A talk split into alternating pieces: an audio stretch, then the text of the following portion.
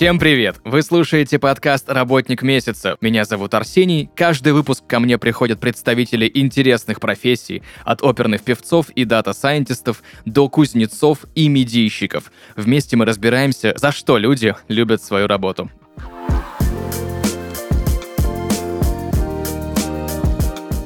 Друзья, и сегодня в подкасте «Работник месяца» дизайнер интерьера Мария Талат. Мария, привет! Привет, Арсений, очень рада здесь быть. Спасибо большое, что согласилась прийти сегодня к нам в подкаст и рассказать про свою очень классную, интересную профессию, потому что, ой, сколько у меня к тебе сегодня вопросов будет по дизайну интерьера, готовься. Во-первых, давай так, есть понимание, да, кто такой дизайнер интерьера, но все же я обязательно спрошу, кто же это такой все-таки, чем этот специалист занимается и что входит в профессиональные обязанности, что дизайнер интерьера делает, а что нет. Ну, официально, как ты уже заметил, это такой специалист, который анализирует, планирует и управляет процессом создания готового интерьера для жилых, офисных, коммерческих помещений. Дизайнер придумывает планировку, зонирование, освещение, использование технических систем. Он подбирает там строительные материалы, мебель, декор. Но вот лично мне нравится себя считать неким таким проводником между владельцем квадратных метров и его идеальным интерьером. Я лично анализирую потребности и пожелания хозяев помещения, технические возможности этого помещения, ну и на основе этих данных и своих профессиональных компетенций создаю подходящую комфортную атмосферу для жизни. Вот. Ну и в идеале после создания проекта дизайнер должен полностью администрировать процесс его реализации, так как результат работы дизайнера.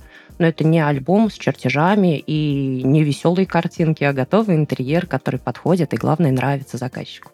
Давай так, какие навыки должны быть у дизайнера интерьера, которые отличают его от э, просто человечка, который решил ремонт сделать? Ну, специальные знания, на мой взгляд, это в первую очередь, конечно, нужно обладать пространственным мышлением, уметь работать с пространством и мыслить в объеме. Потом профессиональные навыки – это знание принципов эргономики, это знание нормативов и законодательных актов, которые касаются перепланировок. Ну, потом очевидно, что нужно уметь грамотно работать с чертежами, создавать свои и читать уже существующие, которые обычно дизайнерам остаются в наследство от архитекторов.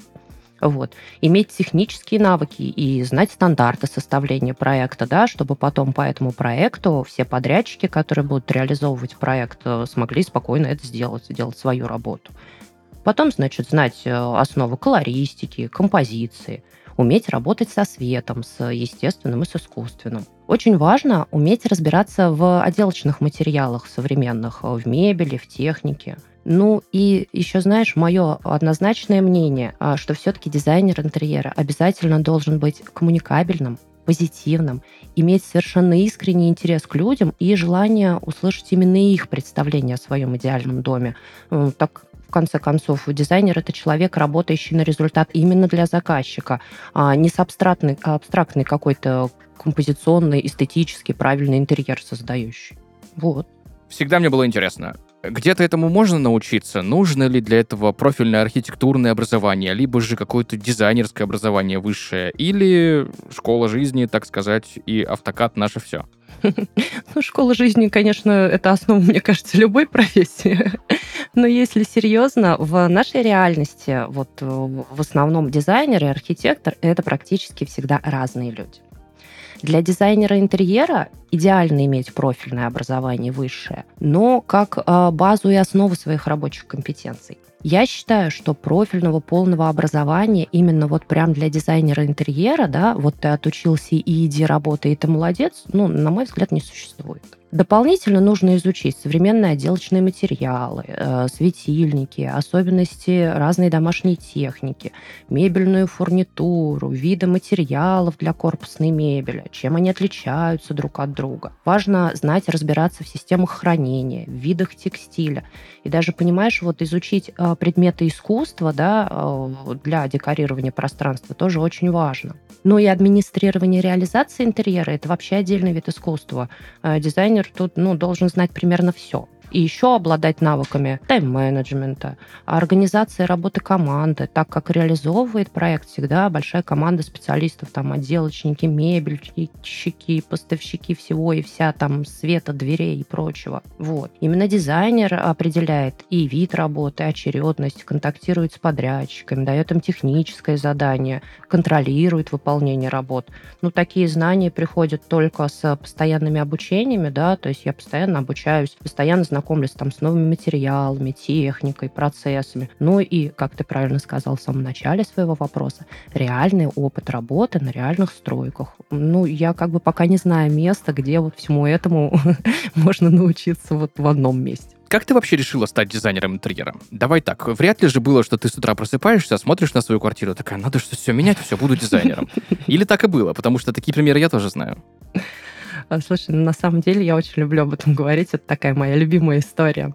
Вот. Я вообще мечтала стать дизайнером, вот сколько себя помню, на самом деле, с самого детства. В детстве моим любимым развлечением всегда было строить дома для кукол, придумывать комнаты, их мебелировать, там, ну, всякими, представляешь, да, подручными предметами, оформлять красиво. И вот пока мои подружки там играли в самих кукол, наряжали их, там вот эти всякие сюжеты разыгрывали, а, я играла с домами и разыгрывала такие интерьерные сюжеты. Но на тот момент в моем окружении там и в семье вообще интереса к такой профессии не было, то есть мало кто вообще понимал, что это за тип такой дизайнер интерьера, кому он нужен, что он будет делать. Ну, пока есть всякие нормальные, да, работы, вообще инженеры, да, то есть переводчики, ну, что вообще.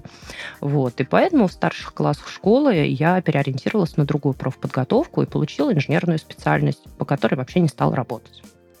Вот. И в этот же момент я попала в сферу светотехники и вообще влюбилась просто в свет. Мы освещали крупные городские объекты, лучшие вообще интерьеры города, частные, общественность, общественные. Ну и поработав там как бы некоторое время, я, конечно, вспомнила про свою огромную вообще любовь к дизайну, да, и ну, про свои возможности в этой сфере.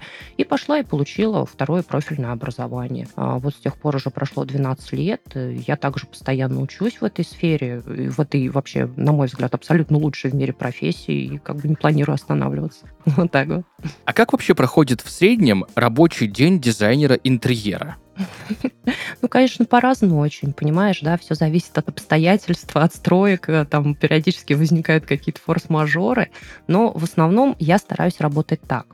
А, я люблю начинать свой рабочий день рано ну, по нашим меркам, да, около 8 утра я уже люблю так начать работать. А, начинаю всегда с проверки сделанной работы и составления заданий своей команде. Со мной работают помощницы, чертежник, визуализатор, мебельный конструктор. Вот, я проверяю все, что ребята сделали за предыдущий день, корректирую, выдаю какие-то новые задания. Вот. Потом уже начинаю разгребать почту и сообщения в соцсетях. Я активно веду соцсети, люблю это дело. Ну, и сообщений обычно много, вопросов всяких там и всякого прочего. Вот. И уже начинаю составлять тайминг на конкретный день, на этот. Обычно мои дни состоят из встреч с заказчиками, а, там, по подбору материалов, по обсуждению проектов. Для меня встречи с людьми, с моими заказчиками – это приоритетные задачи. Все остальное расписание я строю всегда вокруг них. Дальше у меня выезды на стройки. И в салоны, к смежникам. Ну, то есть э, все встречи, которые касаются не людей, а процессов. Так как большинство моих проектов, чем я, кстати, очень горжусь, реализуются с авторским надзором, поэтому таких выездов у меня много. А график всех вот этих поездок обычно моя помощница готовит на неделю, а я их там вписываю уже вот в тайминг текущего дня. Ну и чаще всего я стараюсь на стройки, на встречи ехать после обеда, а первую половину дня я посвящаю работе за компом. А, создаю планировки, работаю с текущими проектами. В обед стараюсь отдохнуть, поесть, сходить в зал, почитать книжечку, чтобы уже полноценно подготовиться к второй части рабочего дня и уже после обеда поехать по стройкам и по встречам с заказчиком. Ну, по времени заканчиваю когда как, а, потому что многие мои заказчики, ну, сам понимаешь, люди, которые работают там а, в офисах и у которых рабочий день заканчивается в 6 часов вечера и всякой ерундой, типа дизайна интерьера и встреч с дизайнером, они могут заниматься там часов только в 7-8. 8. Вот, поэтому бывает частенько, что освобожду, а, освобождаюсь я уже после 8.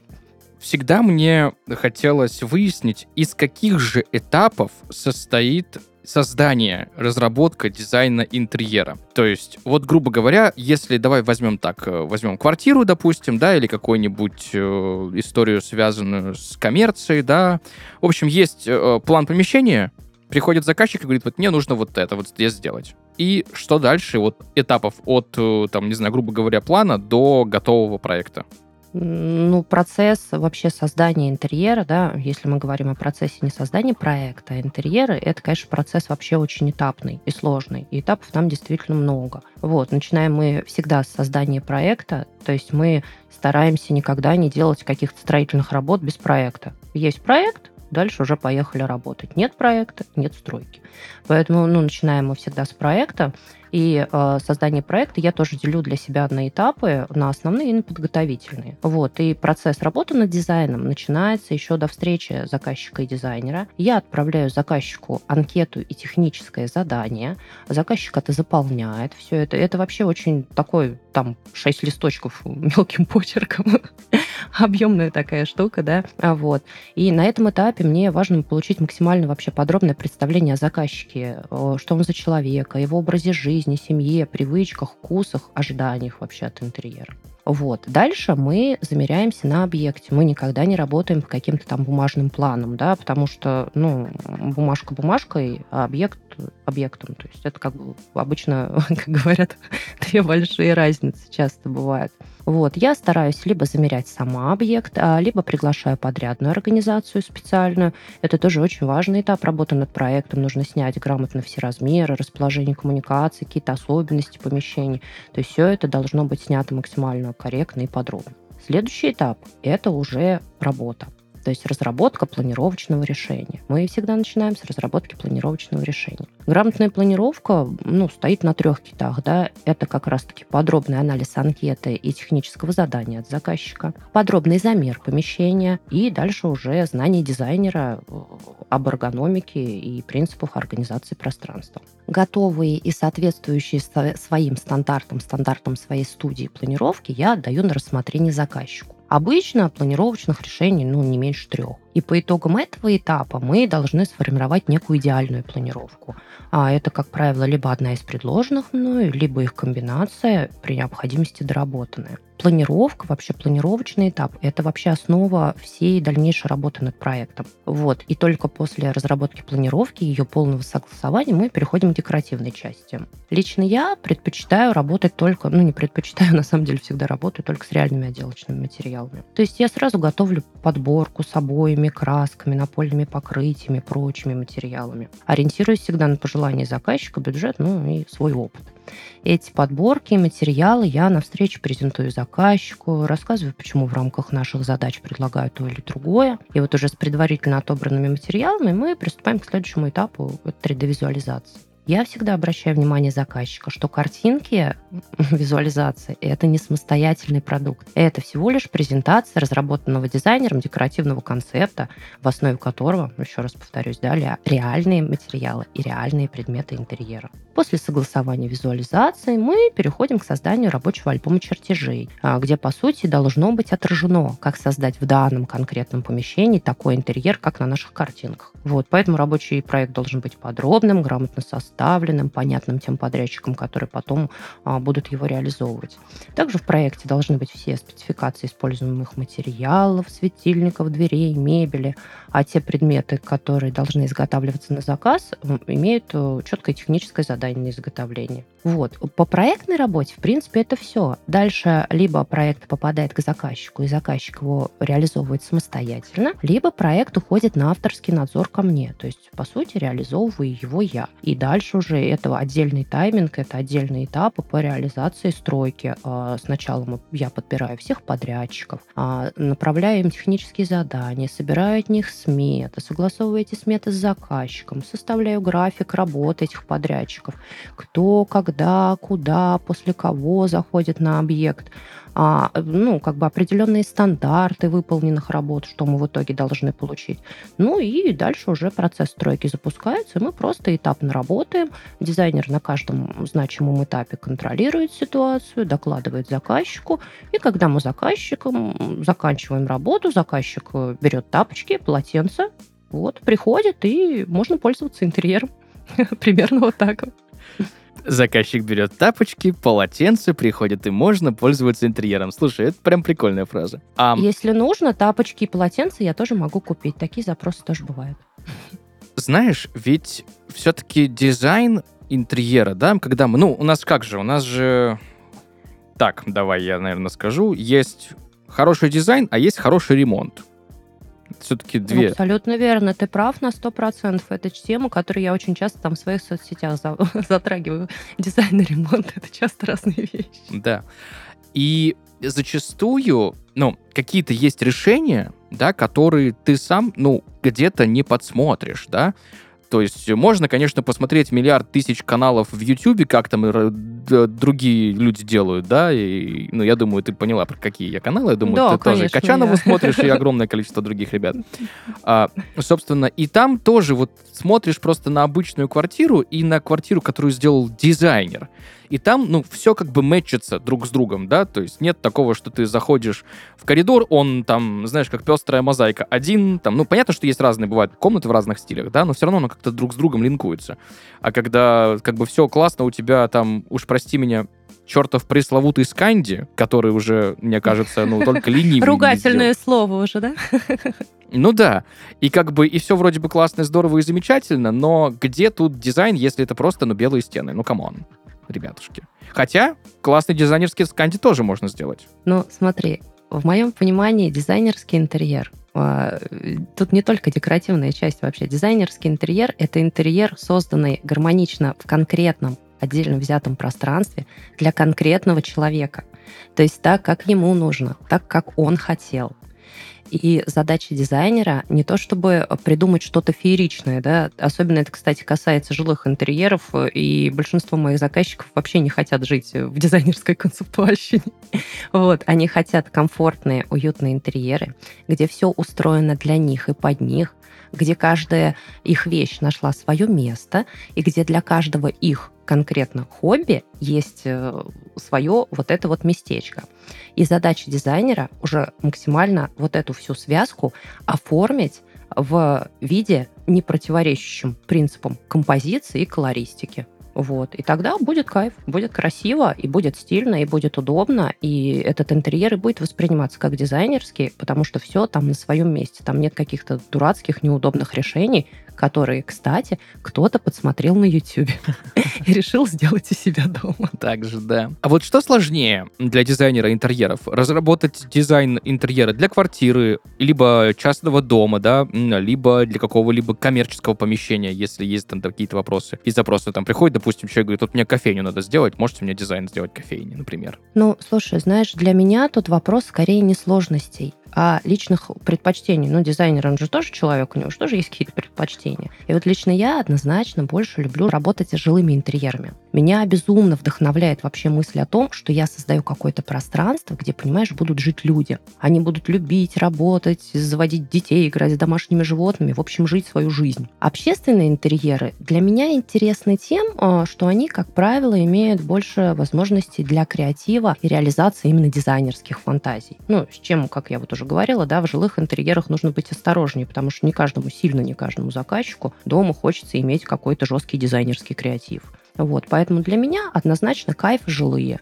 А офисные помещения, ну вот честно, ну не мой конек. А общественное пространство – это возможность реализовать себя именно как дизайнера, показать, что вообще-то концептуально ты так-то тоже можешь.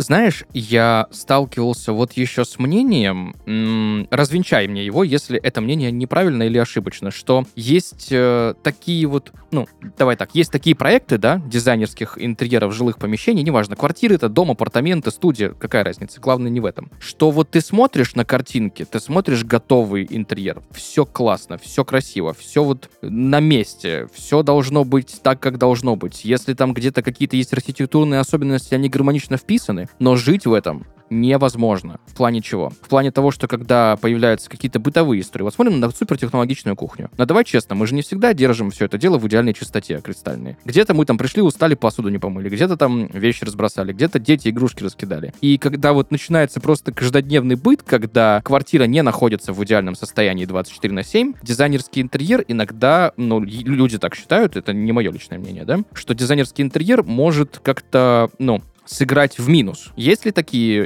истории и бывает ли такое? Как этого не допустить, если такое встречается? О, да, я тоже знаю такое мнение, неоднократно мне приходилось об этом беседовать с своими заказчиками, особенно с теми, кто вот впервые пришел ко мне, первый раз обратился к дизайнеру. Знаешь, я, пожалуй, соглашусь. А, только дело в том, что это не дизайнерский интерьер, это, знаешь, такая видимость дизайнерского интерьера который, опять же, спроектирован не для жизни, а для картинки. Потому что когда мы проектируем интерьер для жизни, интерьер вообще, ну, дизайнерский, не может быть универсальным. Это исключено, это как платье на заказ. Сделано под данного конкретного клиента и его семью, заказчика. И вот там мы и продумываем, понимаешь, сценарий его жизни. Если у него дети раскидывают игрушки, значит, должна быть запроектирована максимально удобная система хранения в детской и такая красивая, но при этом такая удобная, что маленькие дети могут спокойно ее открыть и запихать туда свои игрушки и закрыть дверь. То есть для этого им не требуется каких-то, там, я не знаю, помощи и специальных навыков. Кстати, например, я часто говорю о том, что дети прекрасно приучаются к порядку тогда, когда комнаты спроектированы именно для них, для их возраста, для их роста. То есть, если в вашем дизайнерском интерьере наступает бардак, значит только одно, ваш интерьер не дизайнерский. Вот, потому что дизайнер в первую очередь как раз-таки продумывает, какие приборы у тебя будут на кухне, да, куда ты их будешь ставить, где ты их будешь пользоваться, где ты сушишь волосы феном. То есть каждая вещь, а, она должна иметь место хранения там, где ей будут пользоваться. Это, ну, как бы гарантирует нам именно то, что мы будем всегда иметь порядок. То есть ты воспользовался вещью по тому месту, где тебе удобно, и сразу же ее убрал там, где она должна быть, а не когда э, вещь хранится в одном конце квартире, а пользуешься ты ей в другом. То есть это как раз-таки гарантия бардака, когда ты, воспользовавшись в одном углу квартиры, а до места хранения ее, естественно, не донесешь. Я бы и сама не донесла тоже. То есть, ну вот ответ на твой вопрос такой. Если в вашем дизайнерском интерьере бардак, значит, ваш интерьер не дизайнерский. Я сталкивался еще с таким термином, довольно интересным, называется homestaging.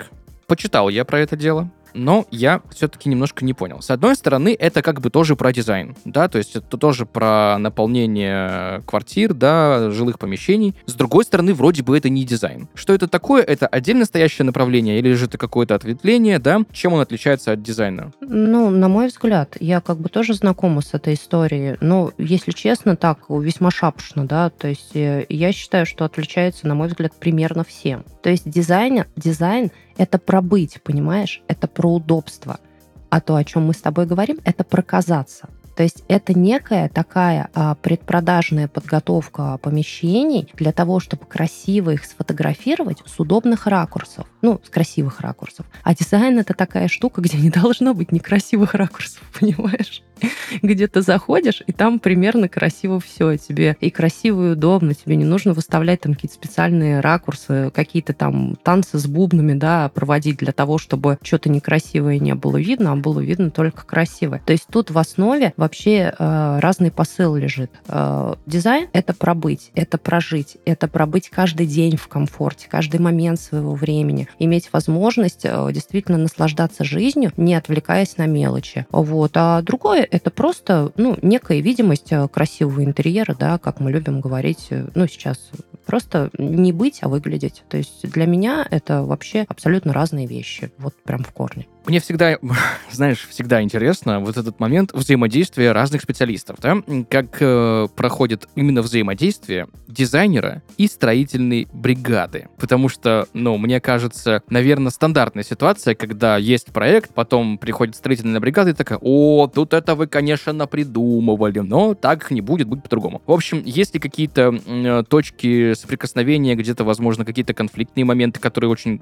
грамотно решаются? Должен ли дизайнер отбирать материалы, знать, какие материалы хорошие, какие не очень, как кладутся, э, иметь э, в запасе 2-3 строительные бригады знакомые. Как вообще это происходит именно с воплощением проекта? Ну, смотри, строительная бригада на объекте — это вообще реально важнейшие прям люди. А потому что неумелыми руками можно испортить вообще любые самые классные материалы и сломать вообще самый крутой дизайнерский замысел. Именно поэтому у опытного дизайнера всегда есть свои отделочники. А, и работают, ну, я лично работаю в авторском надзоре только со своими отделочниками, и мне никогда не стыдно в этом признаться, потому что я должна быть точно уверена в квалификации людей, которые придут реализовывать мой проект. проект. Обычно мы делаем так. А по готовности проекта, ну, я говорила уже, да, что мы стараемся не пускать на стройку, не допускать вообще ничего, никаких работ, пока проект не будет полностью готов. Ну, так вот, подготов... по готовности проекта мы с прорабом встречаемся на объекте, я ему передаю готовый проект, он смотрит свои там какие-то специальные строительные штуки,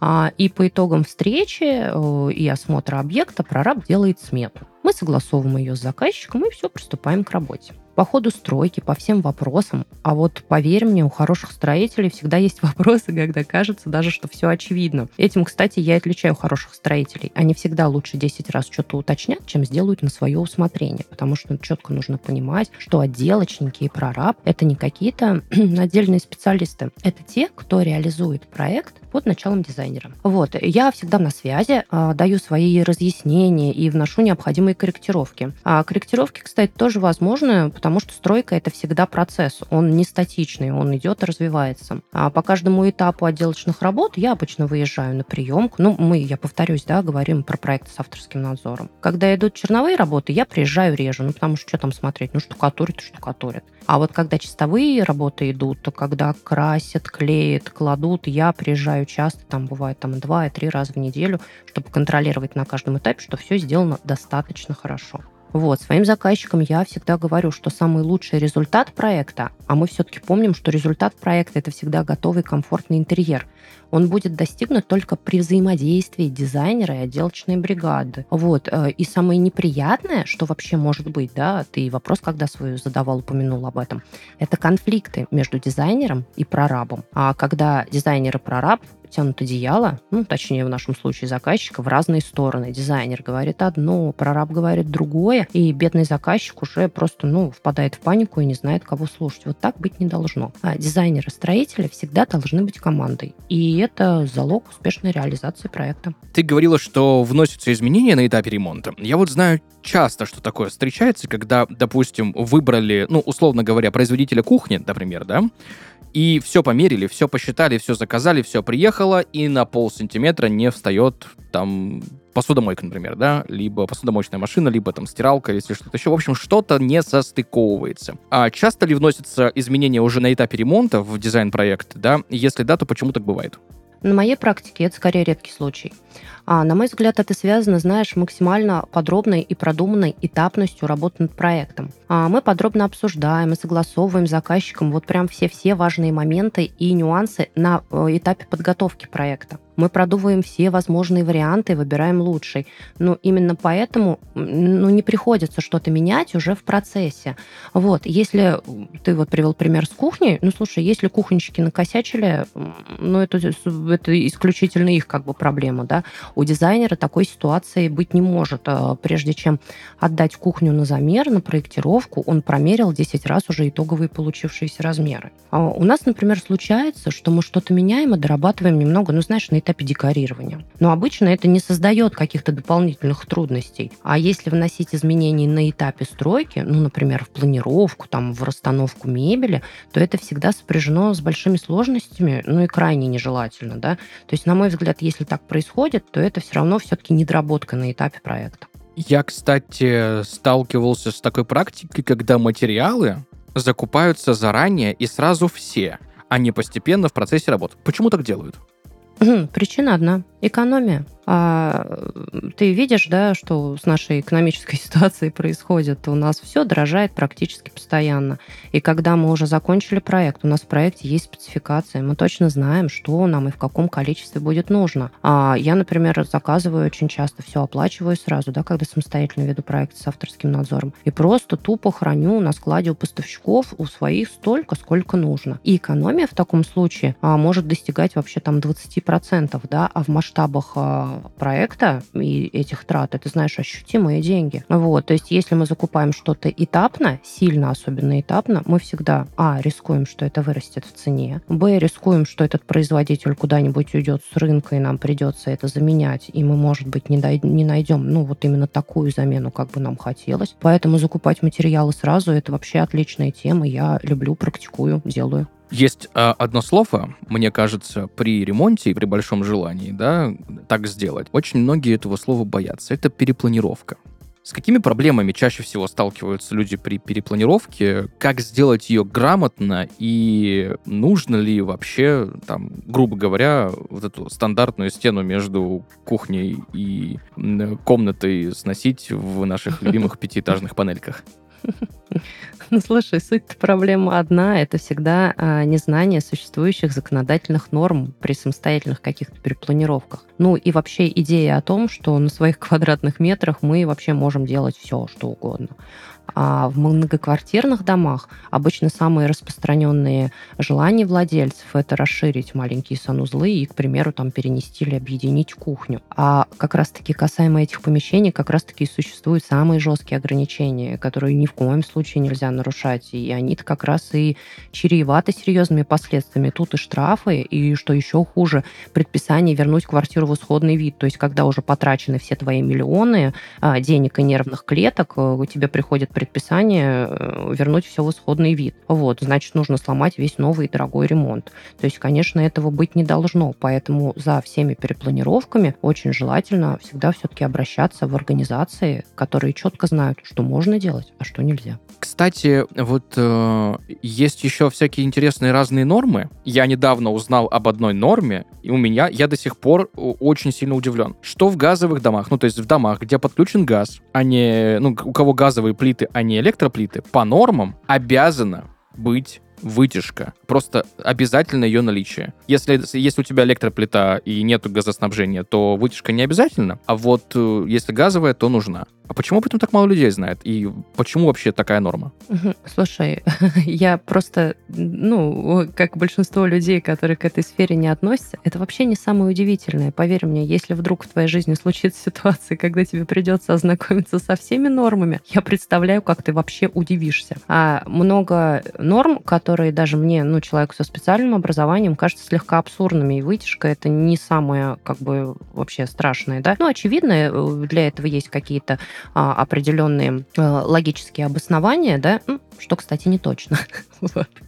Но они на самом деле есть, эти обоснования, для чего это нужно, да, то есть это связано с тем, что а, при гипотетической утечке газа, да, то есть помещение должно вентилироваться, а, то есть, э, ну, мы знаем, например, очень жесткие нормы объединения гадифицированных а, кухонь с соседними помещениями, с соседними комнатами, да, то есть э, те нормы, которых совершенно нет для квартиры, где нет газа, и мы пользуемся только электроплитой. Вот. Наша задача не разобраться, почему. Потому что, ну, знаешь, я вот отчаялась, например, разобраться.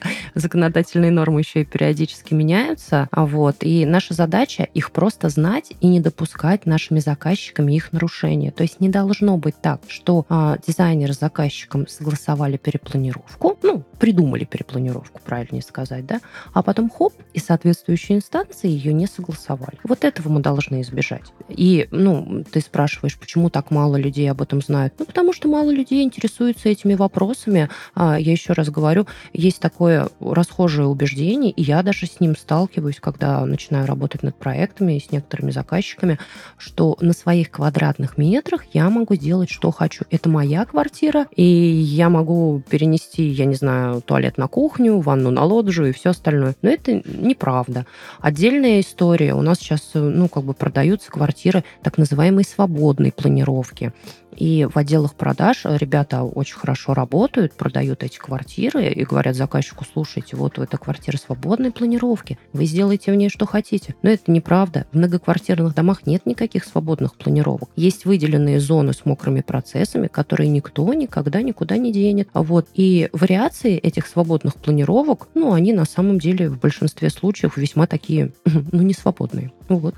Я слышал, что одна из самых сложных задач для дизайнера интерьера — это маленькие студии. Почему? Ну, слушай, да, маленькое помещение с большим функционалом действительно такая сложная задача. Понимаешь, на минимальное количество метров, на минимальном количестве метров нужно разместить максимальное количество зон. Вот тут у нас и кухонная, и обеденная, и зона отдыха, и спальни. И чаще всего в наших современных реалиях обязательно рабочая зона. Плюс в идеале хочется отделить входную зону, а, разместить необходимое количество систем хранения. А, и в таких случаях, ну, для таких помещений обычно дизайнеру приходится предусматривать разные мебельные трансформеры, всякую многофункциональную мебель, разрабатывать ее достаточно сложно. Изучать разные там подходящие технологичные решения. И это достаточно сложная задача для дизайнера. Создать маленькое, но абсолютно комфортное пространство. Плюс в декоративном плане для маленьких э, помещений тоже есть существенные ограничения по использованию цветов, решений, там, материалов. Вот так и получается, что дизайн студии – это такая задачка со звездочкой. И, кстати, из-за этого бывают ситуации, когда стоимость э, проекта и его воплощение в студии, да, ну, давай, окей, так возьмем. Вот условно есть там 30 квадратов студия, да, такая неплохая по меркам студии, и есть 45-квадратная евро-двушка. И вот я слышал истории, что иногда в евро-двушке на 45 квадратов ремонт сделать стоит дешевле, чем в студии, просто из-за того, что у тебя и мебель-трансформер, которая дороже стоит, и еще какие-то моменты, и сам вот э, сам проект тоже удорожание какое-то там есть. Встречается ли такое?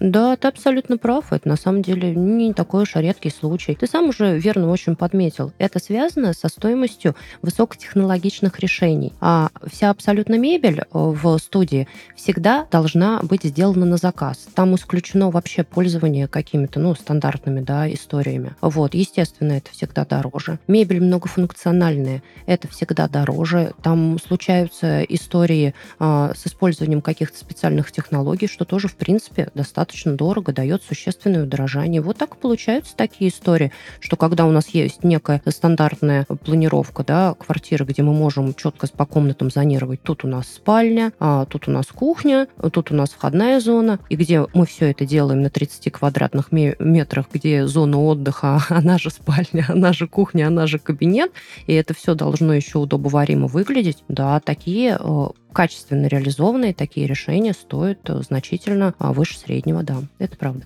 Мария, есть у меня некоторое количество вопросов, которые я задаю каждому спикеру, который приходит, каждому гостю, который приходит в подкаст «Работник месяца». Что самое трудное в твоей профессии? Вот самое сложное? Слушай, ну, у меня всерьез не получается считать свою профессию трудной, вот честное слово. Для меня она вообще самая лучшая, легкая, интересная. Я, ну, единственное, э, я думаю, почему все не дизайнеры, потому что просто, ну, кто-то должен заниматься остальными вещами, да. Э, вообще это лучшая, лучшая для меня профессия. Но если вот так вот подумать, то сложность профессии дизайнера, она в необходимости э, совмещать в себе совершенно несовместимые вещи. А творческий подход, и креатив и полет фантазии, любовь к эстетике, а, с техническим, инженерным мышлением и еще большую эмпатию и желание работать с людьми и для людей, потому что без последнего, на мой взгляд, вообще в нашей профессии просто нечего делать. Вот в этом постоянном сложном балансе, собственно, и существует хороший дизайнер.